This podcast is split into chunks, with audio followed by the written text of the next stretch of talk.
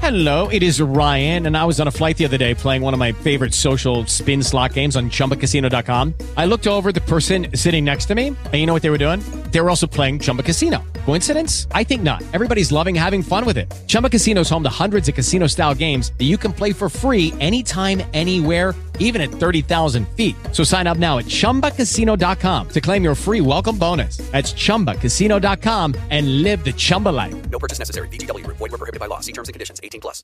With the Lucky Land slots, you can get lucky just about anywhere. This is your captain speaking. Uh, we've got clear runway and the weather's fine, but we're just going to circle up here a while and uh, get lucky. No, no, nothing like that. It's just these cash prizes add up quick. So I suggest you sit back, keep your tray table upright, and start getting lucky. Play for free at LuckyLandSlots.com. Are you feeling lucky? No purchase necessary. Void where prohibited by law. 18 plus terms and conditions apply. See website for details. Welcome to Dark Chatter. This is Jessica. This is Nicole. And this is Meg. And welcome back. Here we go. Here we go. So, happy holidays, everybody. Happy holidays. Okay. Well, I'll just um I'm I'm going to tell the story of the um Canterville Ghost. no. I don't know why I thought of that. I was like, okay, are you guys telling tag teaming this segment? I like it. I'm going to tell a story of the day the cat clowns cried. I don't know if you're familiar with the clown known as Emmett Kelly. no. So he's like my great grandma collected clown things, um, like pictures, figurines, kind of creepy. But um, she had like a figurine of of him, Emmett Kelly. So like I knew who he was like right away. Um, and then like I I knew about this story already, but then um, yeah, I just thought I'd cover it. So this story takes place in Hartford, Connecticut, which is where um, Emily and Richard Gilmore live in Gilmore Girls. Yes, and um, it took place on July 6th of 1944. So this is, um, if you couldn't guess by um, what the day is known as, it is about a circus. Since Woo, it's woo. the day that clowns cried, made me think of Megan also. So Megan is a carny, by the way, if you didn't know that. Former circus performer. Um, so on July 5th, the day prior to this incident, the circus train came into Hartford and it was running a bit behind schedule and they weren't able to do their first show of that day, which is considered really bad luck in um, circus like so they had two shows planned for that day. The first one they weren't able to do because of time. The second one did go on but all the performers and um, crew and everything were really nervous the whole time because it's bad luck. So they were kind of just waiting for something bad to happen but that show went fine. The following day the 215 show which was in the afternoon of um, july 6 1944 um, so that shows it's had about between 6000 and 8000 people in attendance of that show and they didn't they don't have an a, accurate number because um, it was 1944 and And they didn't know how to count.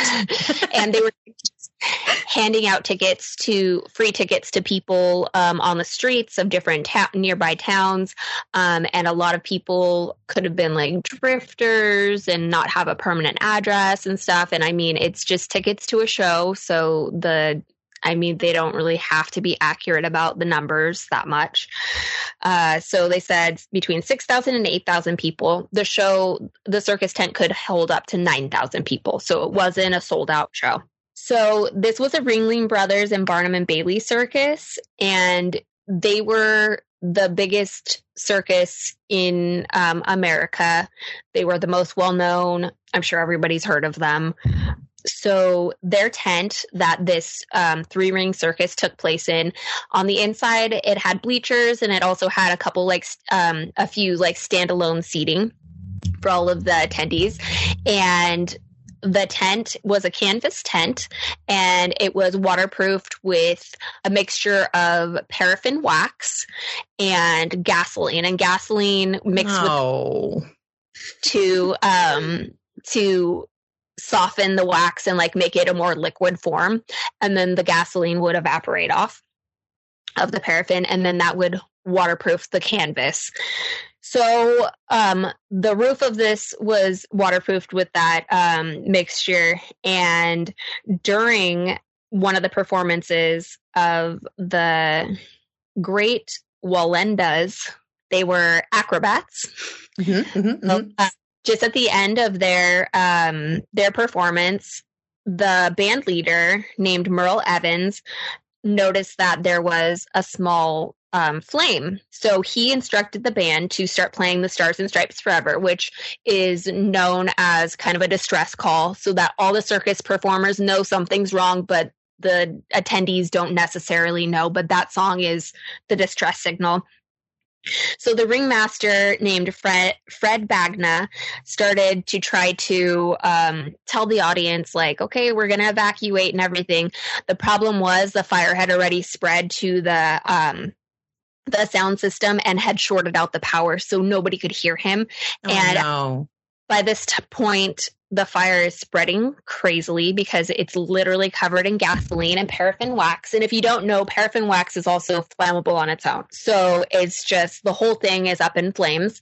People are trying to evacuate. There were there was a main entrance and then there were eight um, side entrances. Two of these side entrance entrances were blocked by um, like ramps that the big cats from the circus were brought into the area and out of. And the big cats had just finished performing when the fire broke out. Um, all the cats were able to be evacuated with um, just a few minor burns but all of them did get out. Um, all the circus performers did get out including there was a performer known as Frieda. Um, so her name was Frieda Pushnik, and she was known as the quote, armless and legless wonder. So she was um, performing at the time that the fire broke out, but another circus performer did um, run up and grab the chair that she was in, and he was able to bring her to safety. Um, so everybody's trying to evacuate. And this fire is spreading like super crazy fast.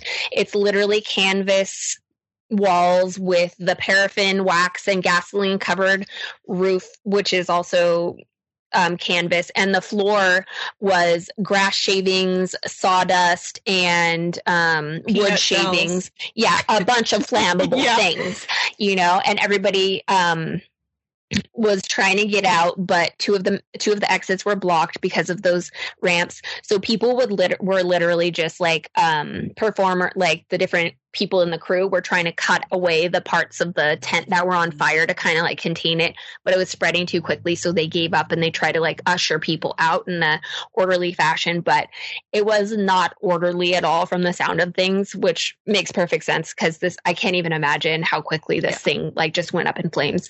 And this one little girl was up on the bleachers and she was told to um to jump off the bleachers. She was seated by herself for some reason and she was told she was 11 at the time. Her name is Maureen Krekian.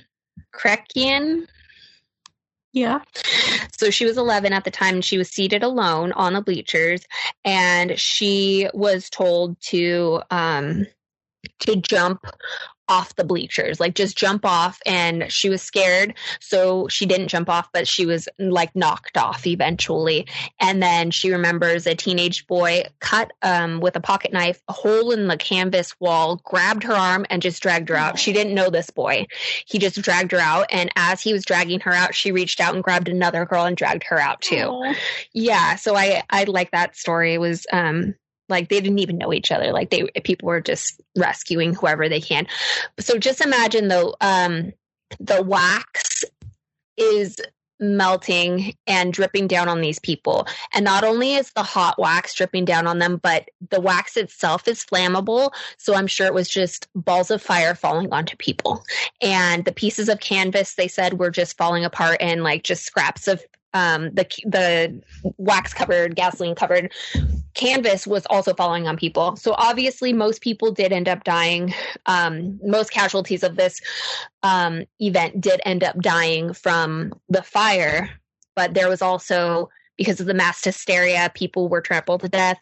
There were people who were not necessarily trampled to death, but um, near the exits, there were piles of people that were sometimes three people deep. So the people died of asphyxiation.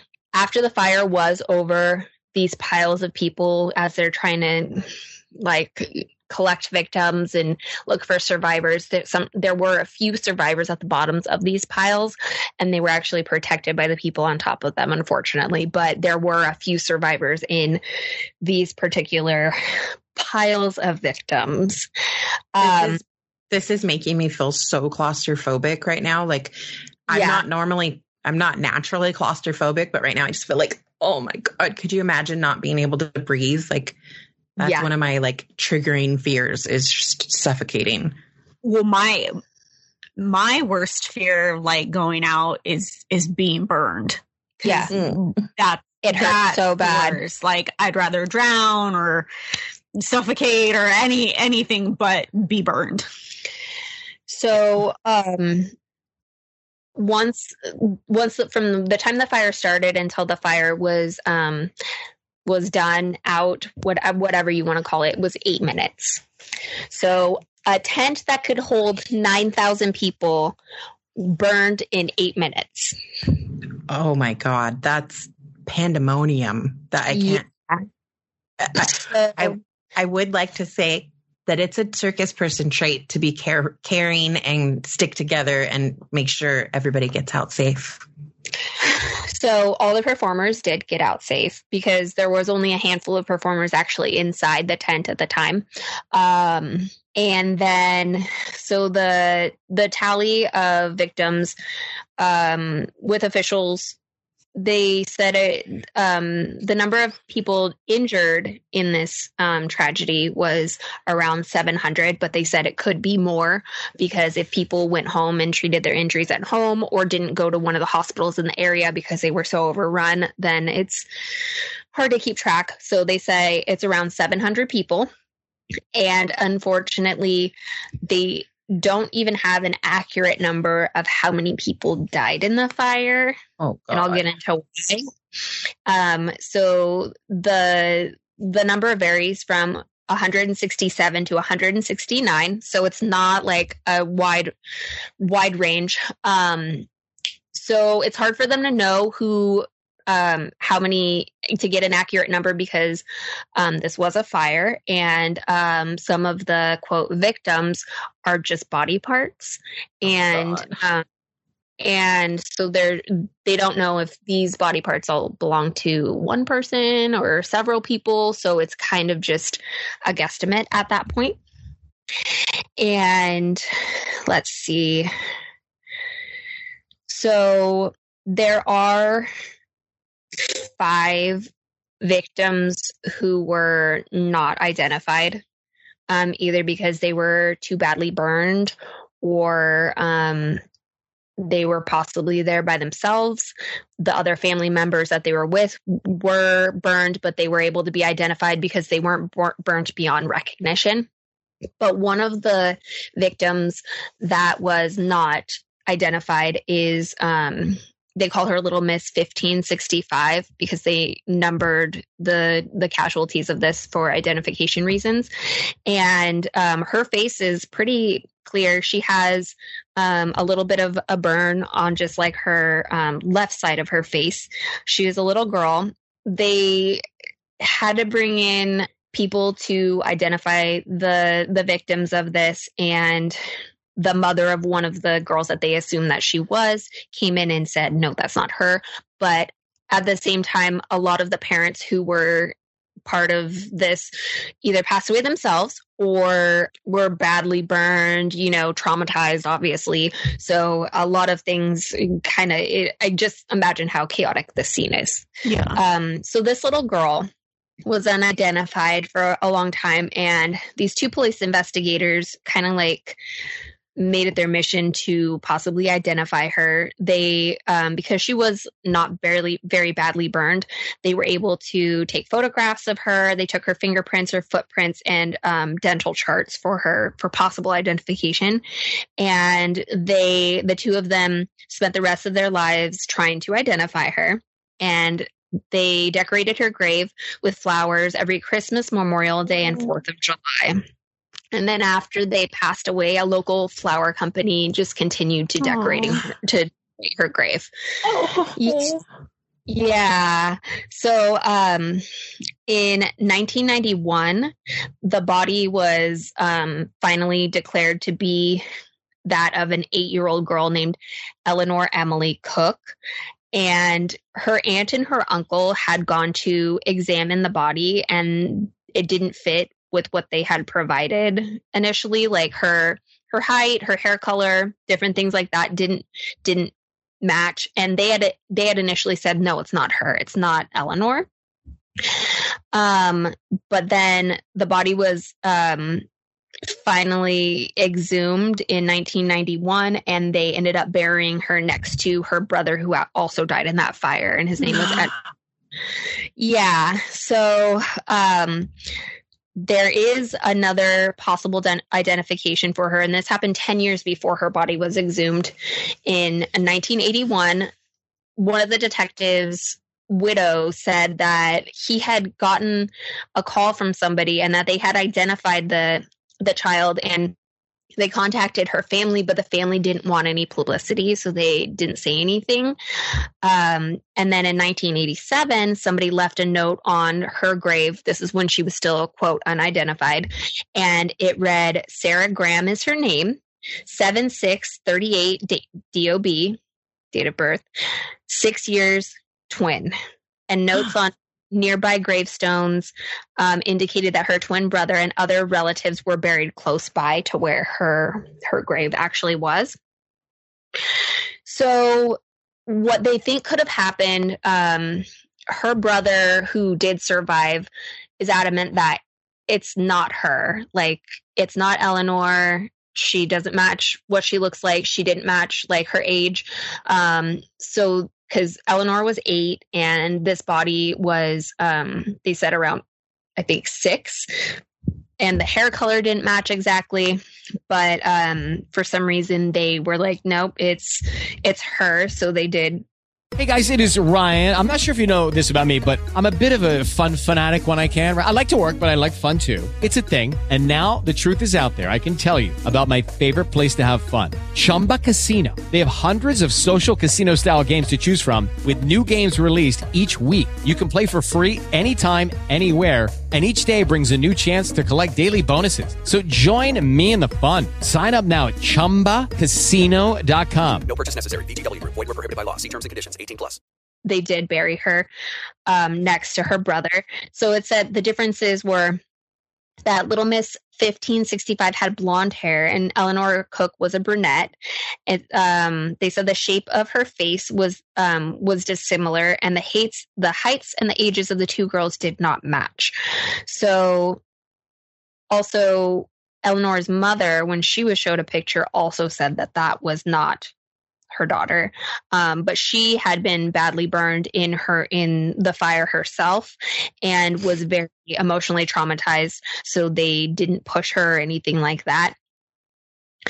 So they think what could have happened is that eleanor was possibly one of the bodies that was burned beyond recognition and or that a family came in to identify um, their their child and identified her as theirs just you know wanting it to be over with.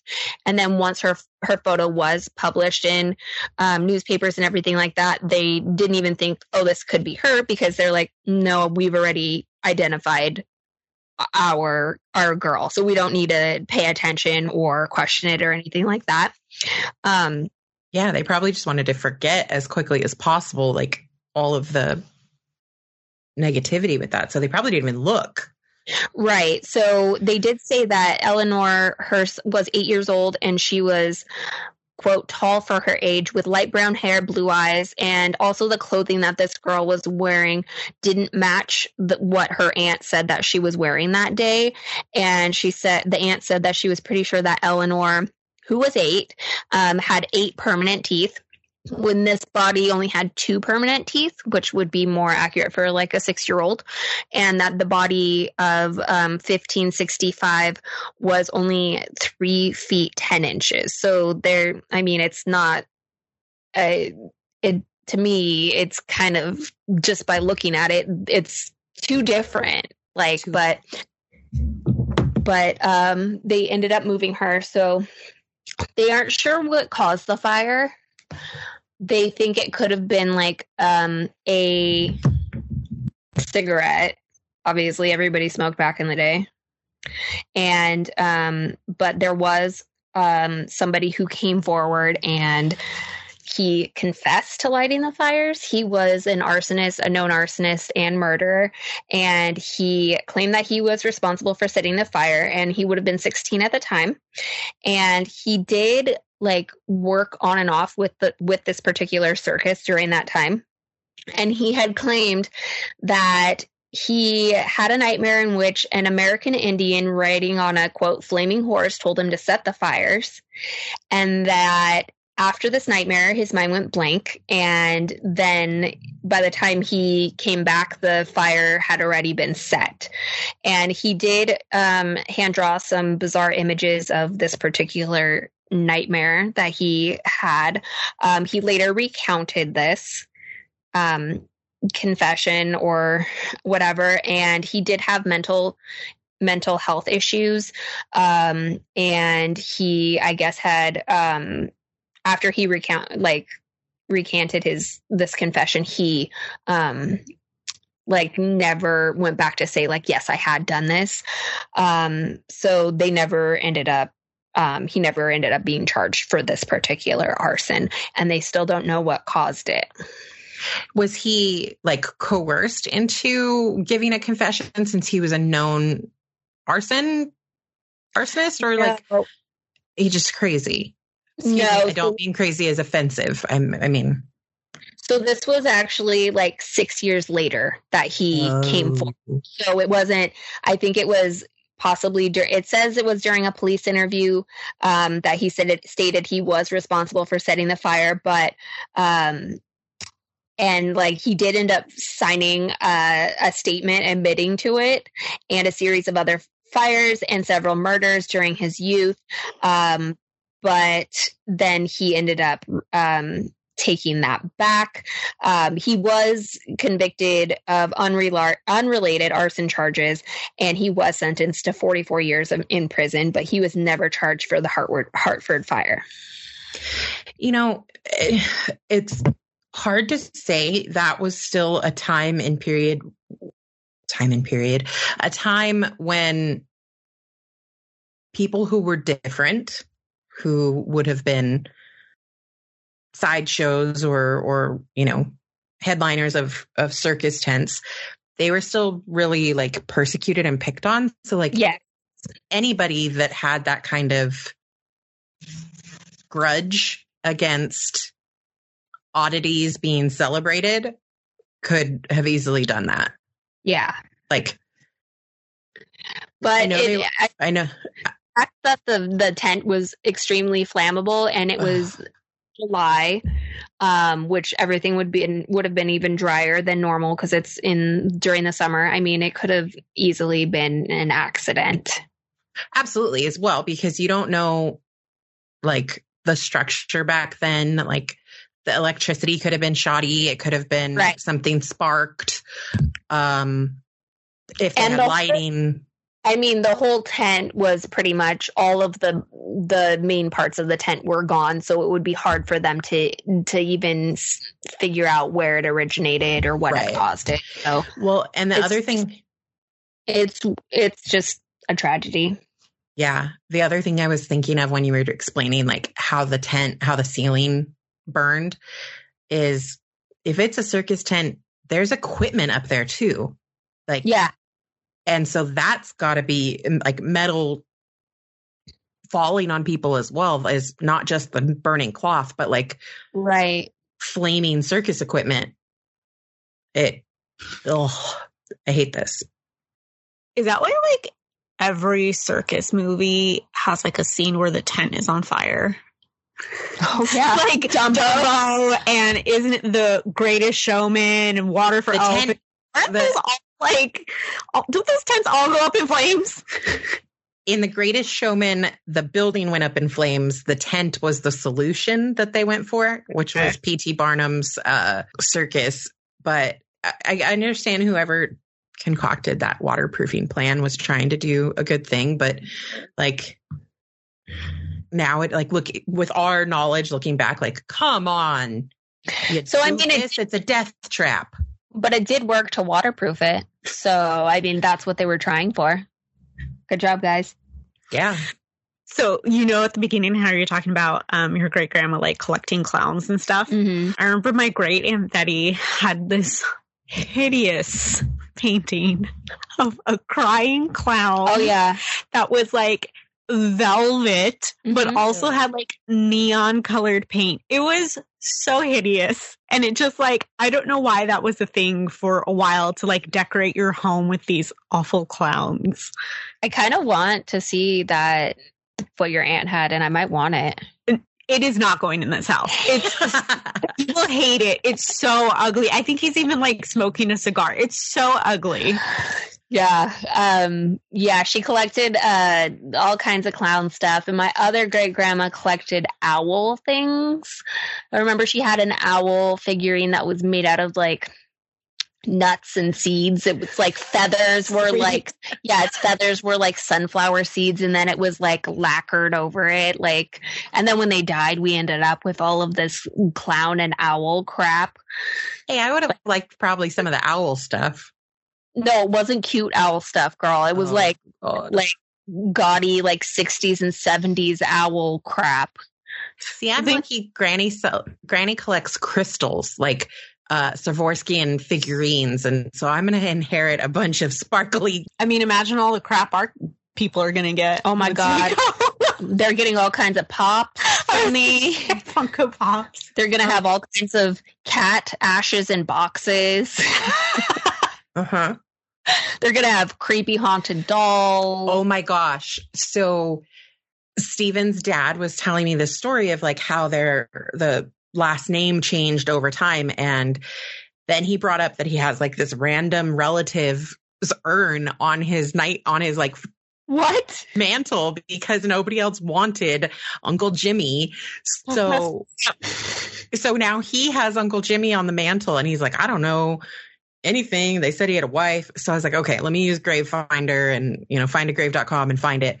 I have dug so much into their past and I'm pretty sure they that I've figured out that Wally, my husband's grandpa, whoever he thinks his dad is, I have five dollars down that I can prove that it's not his dad. I just, Just need to find his huh? Just five. Girl, I'm broke. It's rough right now, girl. No, I mean, like, are you not that sure? Um, I'm pretty sure. I just would have to fi- like. I asked his dad to find to see if he could find the grandpa's birth certificate to see who's listed as the father. Um, because I have no father on my birth certificate. So when I say I don't have a father, I'm not lying. just because Bono didn't want to be listed, Yeah. Do you subscribe to the ancestry.com thing or how do you do your research? Yeah. I've got premium white pages, ancestry, find a grave, She's a newspapers.com. she, How much money in sub- monthly subscriptions for that stuff do you think you spent? I don't want to know. that's why she only put five dollars down. yeah. You know what? It's funny because um so I as you all know, I'm obsessed with criminal minds and um the character of Garcia who's like the tech girl who like gets all does all the deep dives and stuff, she always reminds me of Megan. Like hardcore like Garcia is Megan. So it's like nice when I'm watching it and she says or does something that's like very Megan because like I don't get to see Megan very often. I'm like, oh, it's Megan. your friendly neighborhood stalker. Um, yeah, that one, Ancestry, dude, like that digs, digs deep. Like it Yeah. shows their social security numbers, like date of birth, all of the things that make perfect bait for identity theft. Ancestry gives away for 19.99 a month. Okay, but how wild would it be like to look into what's currently built or what is what now stands where that tent was and see how freaking haunted it is. Yeah. Like I did I didn't think about that, but yeah, for sure. the amount of souls that must be stuck there, you know, especially I hate to say this, but like the kids that are like confused. Speaking of the amount of souls that are connected to a place. So, Nicole, I think you mentioned this before. I don't know if you ended up watching it.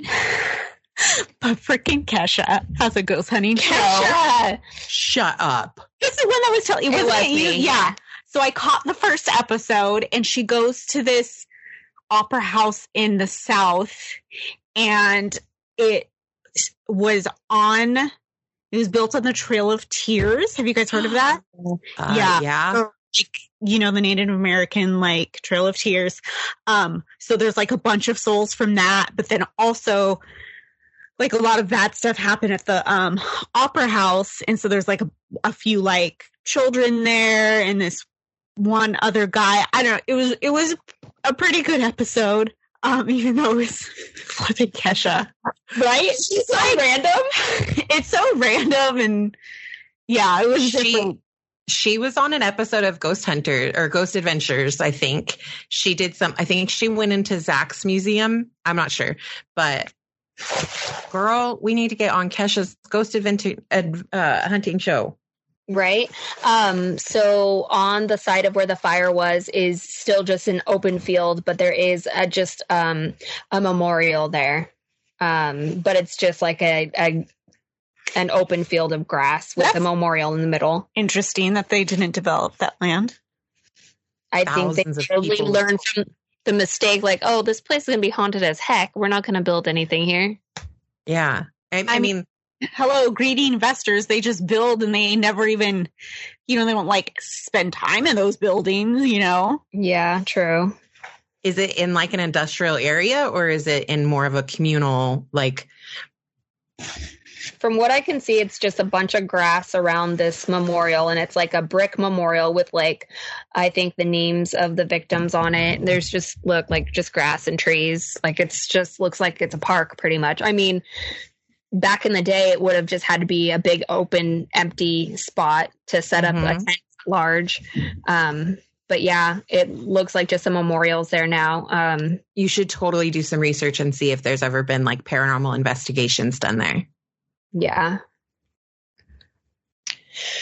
Well, that's awesome. So listeners, um we we decided originally uh we were going to both do episodes and I was going to do my second part of um the People's Temple and the Jonestown massacre, but it's really long and I'm still not even done doing my in-depth dive into the the survivor stories and you know the there were members of the church still in the United States when it happened so there's just a whole bunch of different layers and so in the interest of time we're going to just end with Nicole's segment because it was really good and and I also I think my follow up to that like it would be too much darkness in one episode even though it's dark chatter it's Literally in our name.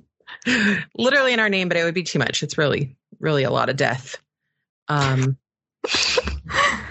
but thanks for listening.